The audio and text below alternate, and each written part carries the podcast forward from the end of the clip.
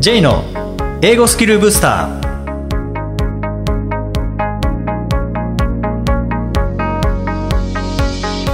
こんにちは J こと早川浩二ですこんにちは、アシスタントのあきです。この番組は旅行や仕事で英語を使えるようになりたい方、TOEIC などの資格試験の勉強している方、英語学習へのモチベーションを高めたい方にスキルアップのコツをお伝えしていく番組です。J さん、今回もよろしくお願いします。よろしくお願いします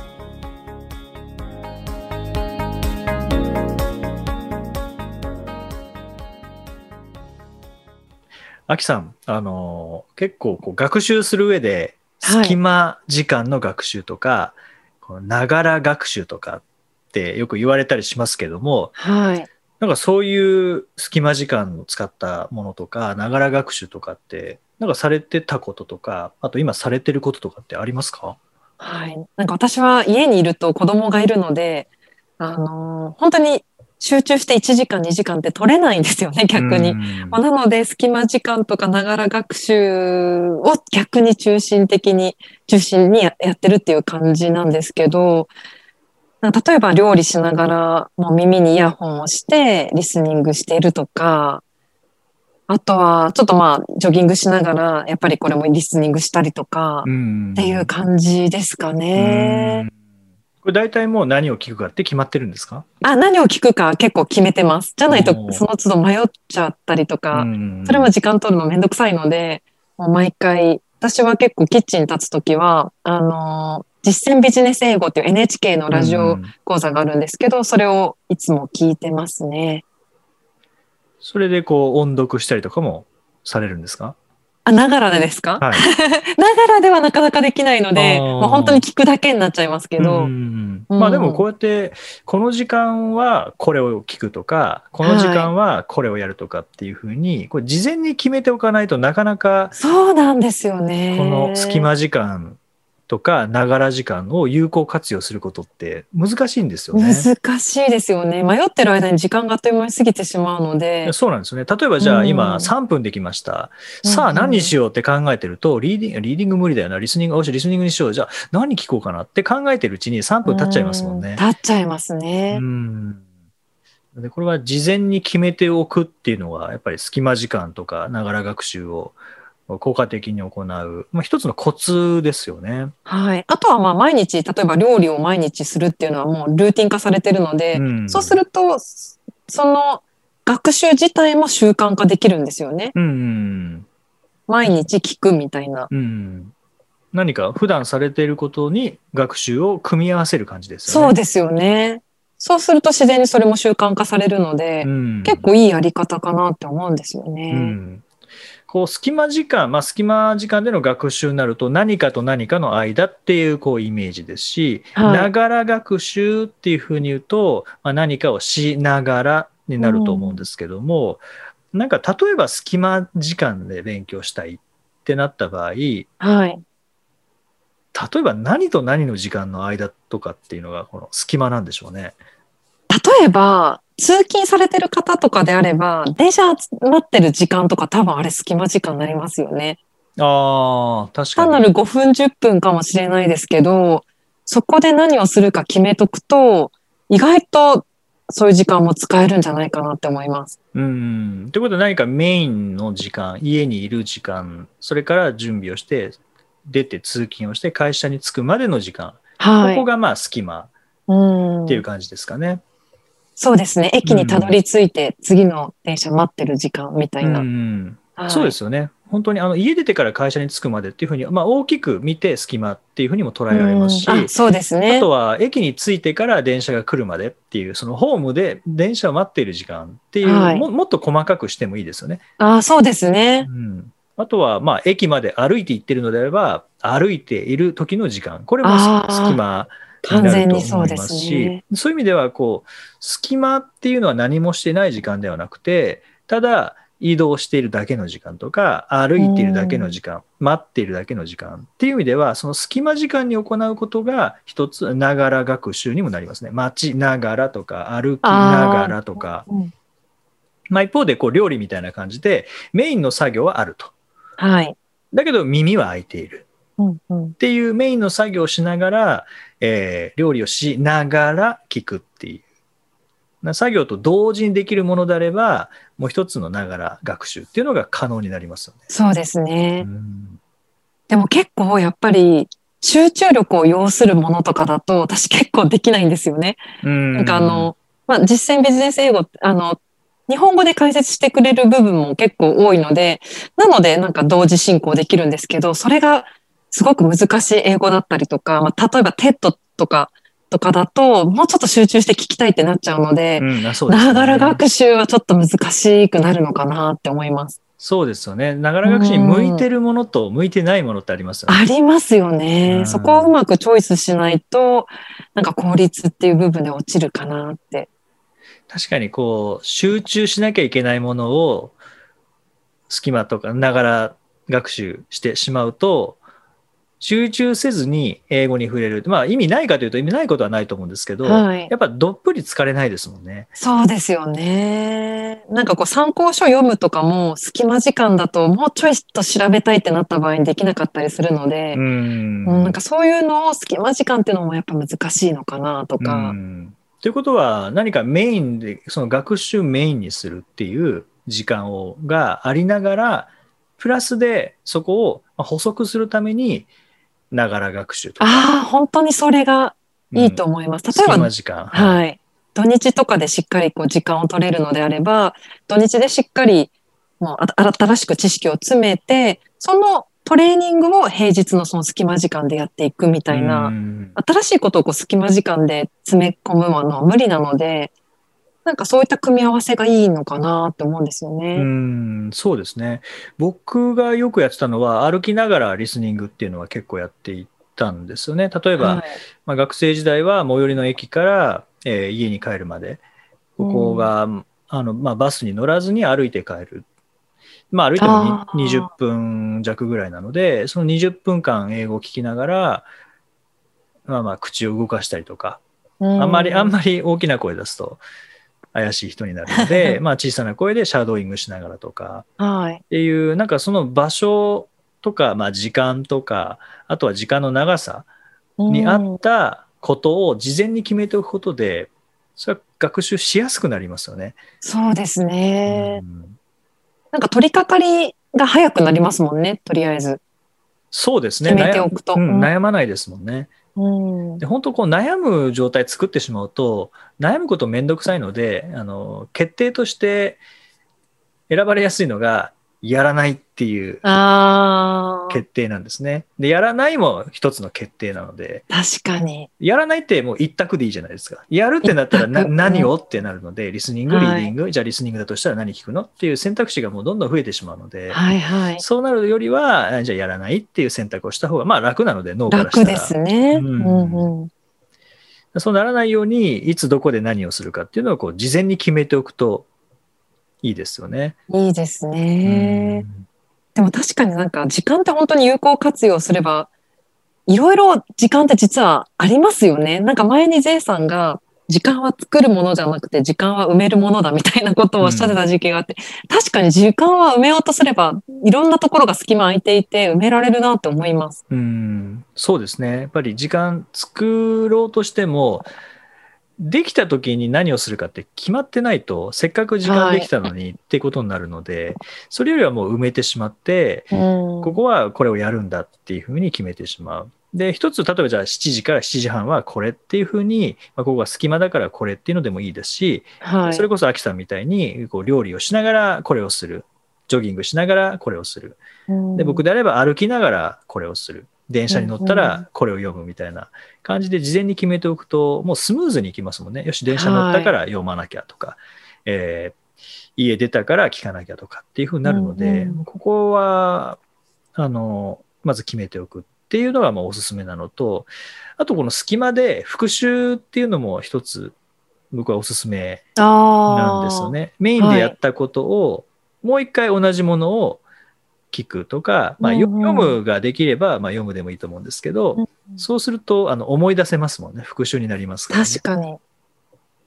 あのー、なんか意外と語学って隙間時間を有効活用するのに合ってる学習だと思うんですよね。なんかこうんう一気に知識詰め込めて終わりじゃなくて、こう、わざと時間を置いて復習することによって定着するのが語学学習だと思うので、結構隙間時間でやる学習に向いてる気がするんですよね。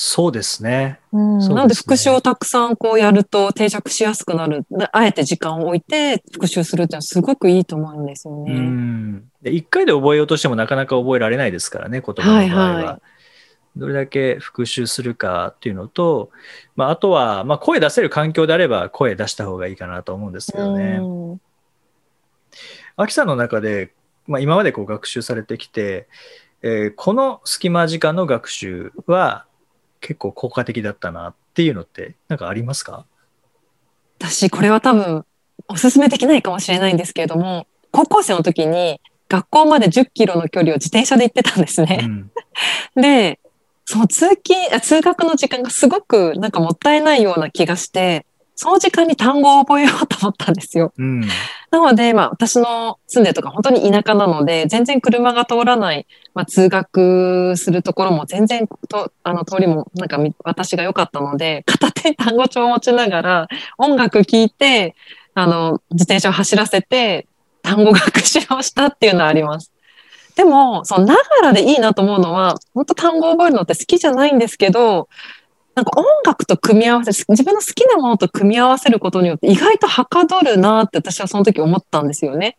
なので、へはい。なので、その、あの、まあ、通学しながらっていうのだけじゃなくて、実際にじゃあ単語を覚えるときも音楽聴きながらやろうって思って音楽聴きながら当時、あの、単語を覚えてました。ーおーあ覚えやすいですか？私は本当単語を覚えるのが苦手だったので、なんかそうしてないと飽きちゃうんですよね。なので好きな音楽聴きながらリラックスしてっていうのがすごく私それが合っていて、そういった意味で、まあ、ながら学習してましたね。へえ僕逆になんかす音楽があると覚えにくくなるんですよね。あの、音って、つまり文字が流れてくるようなもんなので、逆にこう頭が混乱しそうな気はするんですけど、私は結構それが、なんか良かったですね。へえやっぱり人それぞれあるんですね。これが向いているとか、これあ向いてると思いないとか。ますね、きっと。うん。それを見つけたときに、あ、これ向いてるって多分自分でわかりますもんね。わかりますうね。ん。そうか、そういう感じで、あ、これだったらできるかもしれないっていうのを少しずつ見つけていくっはい。ていうのはありですよね。ありかもしれないですね。意外と自分の中のこの、これとこれっていう組み合わせが、いい感じでマッチングする可能性もあるので、うん、探してみるといいと思います。ですね。僕は、あの、歩きながら、リスニングっていうのがすごく良くて、あと、歩きながらリスニングしながらシャドーイングをするっていうはい。形で、まあ、口はもごもご動きますけど、なんかそうすることで、シャドーイングしながら理解する。だともう、それこそ全集中できるんですよね。それこそ全集中。はい。あの、目だけはちゃんと、あの、見てないとダメですけどはい。耳は英語、口も英語っていう形になるので、もう本当に集中できて、疲れないというか、ああ。歩いてることをしてるので、なんか活性化されてるっていうのもあるんですかね？何なんですかね？なんか歩くっていうのと英語のリズムってなんか合ってる気がするんですよね。僕の中ではですけどね。うん、あと、シャドーイングしながらじゃなかったとしても、ただ聞き流しながらであったとしても、まあ何かしらこう考えるので、はい。で、その聞いてる内容がヒントになってアイデアを思い浮かぶとか。っていうのは結構あるんですよね。面白いですね。なんかリラックスする効果があるんですかね体を動かしながらこう、頭を働かせるっていうのも。あの、学習効果高まるっていう研究はありますね。あ、その体を動かす体を動かしながら、例えば単語。語を覚えるとか、うん。うんまあ、体を動かしてから単語を覚えるだったかちょっと忘れましたけど、はいはい。はいうん、でもあの運動してっていうのはあの運動と勉強っていうのは結構あのマッチングとしてはすごくいいんですよね。ああ。確かにそうかもしれないです。あとなんか、ながら学習のいいところは、普段なんか無駄な時間だと思ってたところが、学習がそこでプラスされることによって、その時間がさらにやっぱり生きるっていうのが一番いいですよね。ああそれありますね。うん。最初なんかこう、ジョギングするってすごくなんか時間がもったいない気がして、30分ジョギングのため、もちろん原稿のためっていうあのメリットはあるんですけど、まあ、そこで英語を聞け、聞けてなんか頭もちゃんと動かせてるってなると、すごくこう、なんか二つを一石二鳥でなんかこう、いいところ取りしてるような感じで、無駄じゃない気がして、うんはい。時間有効活用してる感じがしますね。そうもうまさにか耳だけ開いてる時ってありますもんね。ありますよね。僕もそうそうなんですね。僕もなんかただ歩いてるだけの時間ってうん。なんかもうちょっと使えないかなっていうので、まあ、頭の中でセミナーしたりとかはい。あとは英語聞いたりとかっていうことはなやるようにはしてるんですけどねやっぱその時間って多分探せば結構ありますよね。ありますよね。いや、ないと思っている時間って意外とながらって考えるとたくさんある気がしますうね。んでその歩きながら例えば今日一日振り返って英語で説明してみるとかああとは歩きながらその状況を説明英語で説明してみるってなったら多分い、うんうんいやい家出てから駅まで1分なんですだったとしても、うんうんうん結構な量喋れますもんね。いや、そう、あ、本当そうですよね。あの、うんながら学習したくない人の理由の一つって多分、なんか、無駄じゃん、なんじゃないかって思ってる人多いと思うんですけど、1分って意外と長かったりしますよね。意外と意外、結構な量できたりとか、決して無駄じゃないってことをちょっと強調したいですね。なるほど。はい。でも本当 い1分は結構ありますもんね。はいはい。1分一人で喋り続けるってまず日常生活でないですもんね。結構長いです。あとはなんか、チェイさんおっしゃってた、歩きながらこう見えるものをすべて英語にしていくとかっていう作業も結構できますよねうん。うんうん。とかなんか見えた看板で見たものを英語に変えてみるとか、はいはい。あれこれ英語って何て言うんだろうなっていうなんかこう疑問に思うポイントをいっぱい持っておくと、うんああこれ英語にできないなって言った時には例えば駅に着いたら調べてみるとか、はいはいはい。なんかそういうふうにすることで実際リアルな場で得た疑問って解決すると頭に残りやすくなるんですよね。あでこれ教材だけだとなかなか頭に残らなかったりもしますけどなんか実際の現場で、あれこれって何て言うんだ？ってなった時にそれ調べると、やっぱり頭に入りやすくなるっていうあ、そうですね。あのアクティブに知りたくなりますもんね。アクティブに。確かに。はい。のでぜひあの歩きながらとか、えー何々しながら、まあ、お風呂入りながらでもいいと思いますけどね。はい。うんかこれだったらできそうかなっていうのを考えてみていただいてであとは楽しみながらですよね。そうですね。それが一番大事ですね。うん、ながらの一番大事なのはやっぱ楽しみながらなのかもしれないですね。いいですね。はい。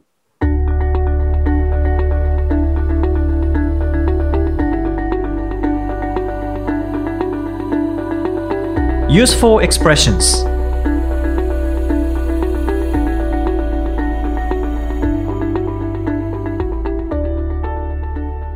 続いてはビジネスや日常で使えるお役立ち表現をご紹介いただきます。J さん、今回の表現は何でしょうか？はい、えー今回は word of mouth word of mouth、まあ、口コミですね。これ、もうなんか文字通りっていう感じがしますよね。そうですね、まあ、直訳すると word of mouth なので、えー口の言葉うん、口から出た言葉、まあ、つまり口コミ、まあ、そのまんまで結構覚えやすいなと思います。うん、そうですね。まあ、例えば、えーなんかこれは口コミで人気出ましたみたいな場合には、This became popular by word of mouth. This う became ん popular by word of mouth. みたいな感じにも言えますし、この word of mouth、まあ、そのままもうフレーズで覚えてしまうと使いやすくなりますよね。そうですね。今 J さんがおっしゃっていただいた例文、あの by とよく使うなってやっぱり思います。by あー word of mouth。その口コミによってうん、どうなった、広がっていっただったら spread by word of mouth みたいな感じでも言えますし、うん by と結構相性がいいかなって思いますね。そうですね。by word of mouth。そうですね。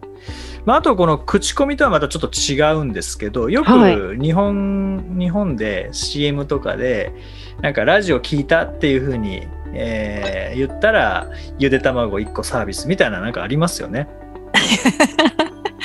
あありますよね。うんなんか、うんうんテレビで見たって言ったらとかラジオで聞いたって言ったらなんかサービスとかって、あれも時々 TOEICパート4かなんかにこう出てきたりしてああ出ますですね。ね。まあ、その時って、まあ、 word of mouth という表現ではないですけど例えばあのって言ってねっていうのまあ mention 使ったりしますよね。確かに。うんうんうん例えば Just mention that you heard about our service on the podcast and you get あー20% off みたいな感じでトイックっぽいです。はい。うんありますね。これ聞いたら割引するっていう。そうですね。まあ、さっき言ったのもう一回言うと、Just mention that you heard about our service on the podcast and you get 20% off. まあ、ポッドキャストで、えー私たちのサービスについて聞いたって言ってくれたら20%オフになりますみたいな感じで。はい。これは、うんまあ、もしかしたら全世界共通なのかもしれないですね。これ聞いた、聞いたら、見って言ってくれたらとか、見たって言ってくれたらうんこうですよみたいな。やっぱり広告媒体の一つ的な感じで捉えてるんですかね。うん、そうですね。で、まあ、聞いてくれた、見てくれたって言って安くなると。はい。うんまあ、ワールドマウスは本当によく使う。まあ、日本語でも口コミって結構使いますもんね。そうですね。うん、ぜひ表現として覚えていただけたらと思います。はい。第59回をお送りしました。J さん、はい。あのボキャブラリーブースターの読者の方っていうのは、こう配信のを知ったきっかけっていうのは、皆さんどんな感じで知られることが多いんですか？あーまあ、まず、セミナーとか、研修とかの資料にまあ付けさせていただいているので、ああ、はい。まあ、研修にご参加いただいた方はそれを通して知る方が多いと思いますし、まあ、あとはツイッターとかうん。それから、まあ、もちろんポッドキャストを聞いてその中で知ったという方もまあいらっしゃると思いますし、まあはい。あとはこのさっきのワード・オブ・マウスも多いですね例えば同僚の方からはいはい。紹介してもらったとか、うん。あと時々あるのがあのお父さんからとかお母さんからっていうのが 時々あるんですよね。で僕すごい嬉しいなって思うのはそういうご家庭の中の会話にボキャブラリーブースターが出てくるっていうのがなんかすごい嬉しいなって思ってへえ、進めてるんですね。そうですね僕はうん勝手なこうイメージですけどはい。ああ、英語やってんのか。偉いな。いや、でも単語が覚えられないんだよ、お父さん。おい、いいのあるよ。ボキャブラリーブースターみたいな。そこで出てくる。そんなやりとりがされてるのかなって思ったりとか。毎か日ですからね。まあそうですね。あの、うん勉強する側は大変だと思うんですけど、まあそれこそ隙間時間にいいかなと思って始めたんですよね。はいはい。これが例えば10個だったら隙間じゃなくなるので、うんでフレーズじゃなくて英文になったらまた負荷がかかりますしちょうどいいんですよね。数も。学ぶ側としてもそうだと思いますし、まあ、はい実は作る側としてもあのぐらいがちょうどいいんですよね。しかもいつもこう関連づけた5つでしたっけ？あのフレーズが、はい、それがすごくなんか覚えやすいなって思います。なるべくそうですね関連するようには考えてるんですけど、まあ、作り方としては1個目を無理やり頭の中からとかあとはなんか本読んでる中であこれいいなって思ったものを1個目にしてでそこから派生させていくっていう作り方なるほど。なんですけどね。読者の方はどういうふうに利用しているとかって聞いたことありますか？あのいろいろですね。毎朝、えー口に出してますっていう音読してますっていう方もいらっしゃいますしエクセルでまとめてますっていう方もいらっしゃいますし、エクセルでまとめているはい、素晴らしい活用の仕方ですね。あとはあのご自身でこうプログラムを組んで、えー忘れた頃にまた自分にメールが届くようにしているっていう方もいらっしゃいますね。すごい。そんなことまですごいですね。まああのもうまさにこれフレーズ5個だけなのではい。使い方って無限にあると思うんですよね。そうですね。はい、音読あとは実際に例えば書いてみるとか。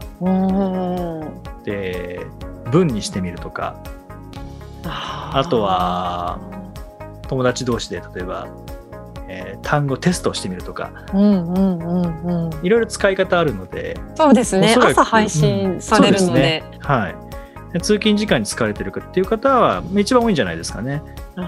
本当それこそ隙間時間にパッと読んで知識蓄えられる本当に素晴らしい、まあ、教材っていうか、うんこんな感じですね。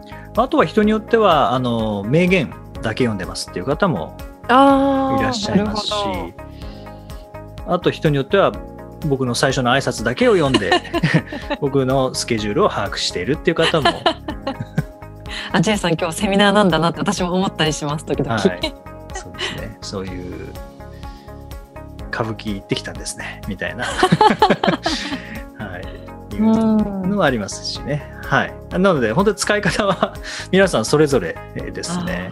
なるほど。はい、で時々僕はスペルミスをしたりとか、えー日本語の変換を間違ったりとかはい。でもすごいですよね。即座に J さん間違えましたって。あれ誰かが教えてくださるんですか？あの結構教えていただきますね。そうなはいんですね。あのそうですねなんか連続でこう読者の方からメールが届いた時とかはあやべ何かやらかしたなって 思って、はいはいそして、はい、訂正がいつも早いので訂正は、まあ、ボキャブラリーブースターでの訂正はやっぱり翌日ですけどねうん。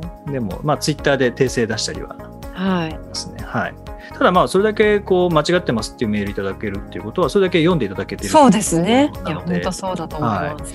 あのーそうですねこう間違えないようにはしたいんですけども 何かのタイミングでスペルチェックはしてるんですけどね、ああ、はい、ただまあ from と form って R と O 間違っても両方とも単語としては存在してるので。確かに。うん、こうスペルチェックを抜けてしまう場合とかあとは日本語の変換ですよね。うん。最新の注意を払ってやってるつもりなんですけどもその最新の注意の最新があの最も新しいになったりとか。あまあ、基本的に訂正は翌日入れるようにしてます、ーなるほど。はいまあでもこうワードオブマウスでこうご紹介いただく方とかあとなんか会社のイントラで紹介されてたっていう方もいらっしゃる今何名くらい登録されてますか？今1万人ぐらいですかねああ、そうなんですかう。ん絶対忘れられないですね。配信。忘れることないんじゃないですかねもうもうそうですよね。3000まあもうすぐ10年ですからね丸10あ年ですか10らね年ですか。はい5月2日で丸10年になるので忘れることはまあないでしょうね配信が遅れたらちょっと J さんにじゃあ何かあったと心配する方が多いですねきっと。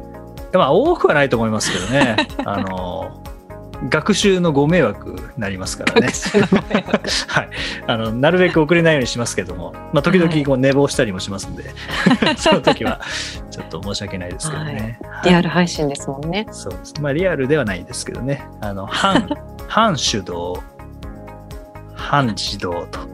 そうなんです、ね。まあ、起きてから作る場合もありますし、夜寝る前に作る場合もありますけども、ただ、まあ、作ってるのは毎日ですね。うん、はい。過去10年間はもう毎日作ってますね。そうなんですか。はい。はい。また、今後とも配信していきますので、えーはいまたよろしければ、英語学習している周りの方にあのご紹介いただけたら嬉しく思います。さて、この番組ではリクエストやご感想をお待ちしています。メッセージはツイッターやメールなどでお気軽にお送りください。また、毎日配信の単語メール、ボキャブラリーブースターの購読もおすすめです。J さん、今週もありがとうございました。どうもありがとうございました。OK, thank you for listening. See you next week.